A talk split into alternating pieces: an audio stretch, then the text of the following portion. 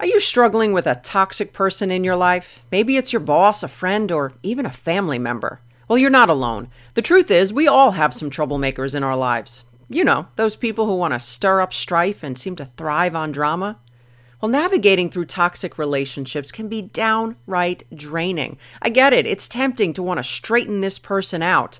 And while we can't stop toxic people, we can stop their toxicity from getting in you.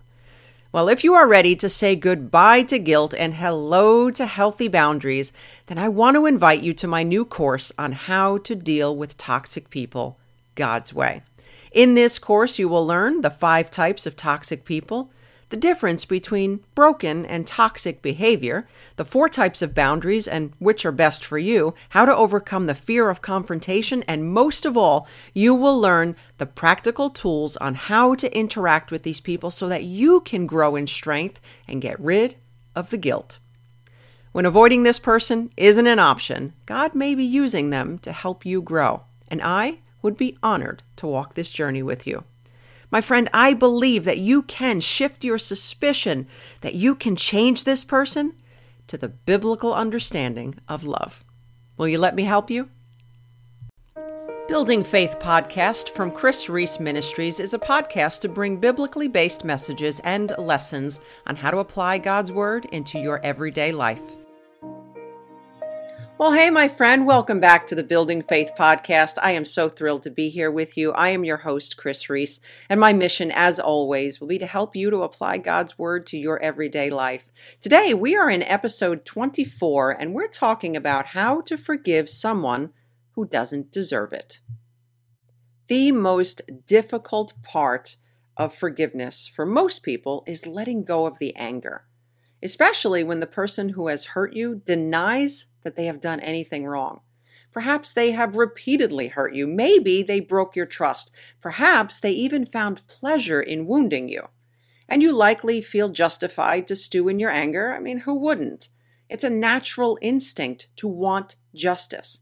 But if you are following God, you might feel torn. On one hand, you feel that if you forgive this person, it's as if you're saying, It's okay what you did to me. And on the other hand, perhaps you recall reading Romans 12:19, which says, "Dear friends, never take revenge. Leave that to the righteous anger of God." But how do you give your righteous anger to God?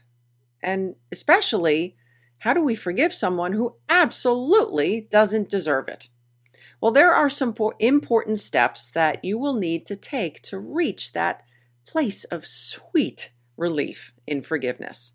Number one, remember, you don't deserve it either. One of my biggest struggles when I am fighting for my own rights is that I feel I deserve justice. And of course, that justice should fall on the other person, not me. But then I remind myself of all the things that God forgave me for when I certainly didn't deserve it. And that's enough to put my arrogance back in check. Number two, own your own feelings. Before you jump to righteous indignation, take a moment to assess your other feelings.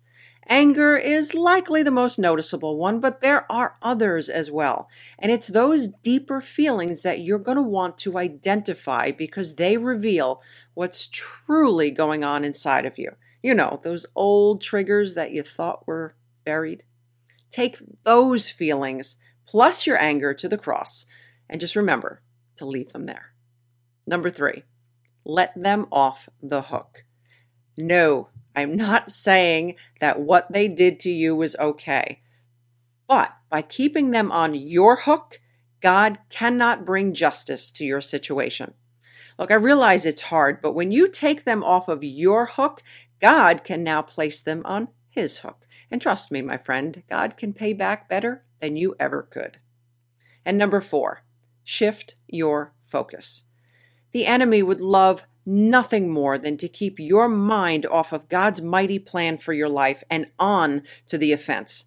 Look, unforgiveness keeps you trapped in small thinking, and it grows into a monster until it consumes every inch of your thought life.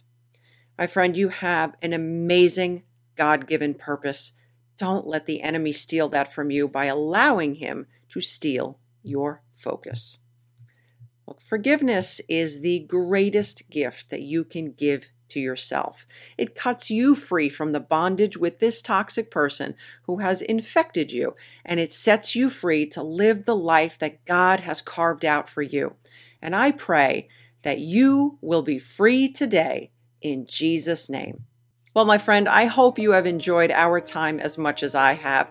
If so, please subscribe and consider leaving a rating. I would greatly appreciate it. And of course, if you know someone who needs to hear this topic, please share it with them. But before we go, I have a gift for you. If you are struggling with toxic people in your life, I want to invite you to download a copy of your free Toxic People Survival Guide. It is your free guide to help you identify and deal with difficult people God's way. But until next time, remember all things are possible with God. For more information from Kris Reece, visit krisreece.com forward slash podcast. That's K R I S R E E C E dot com forward slash podcast.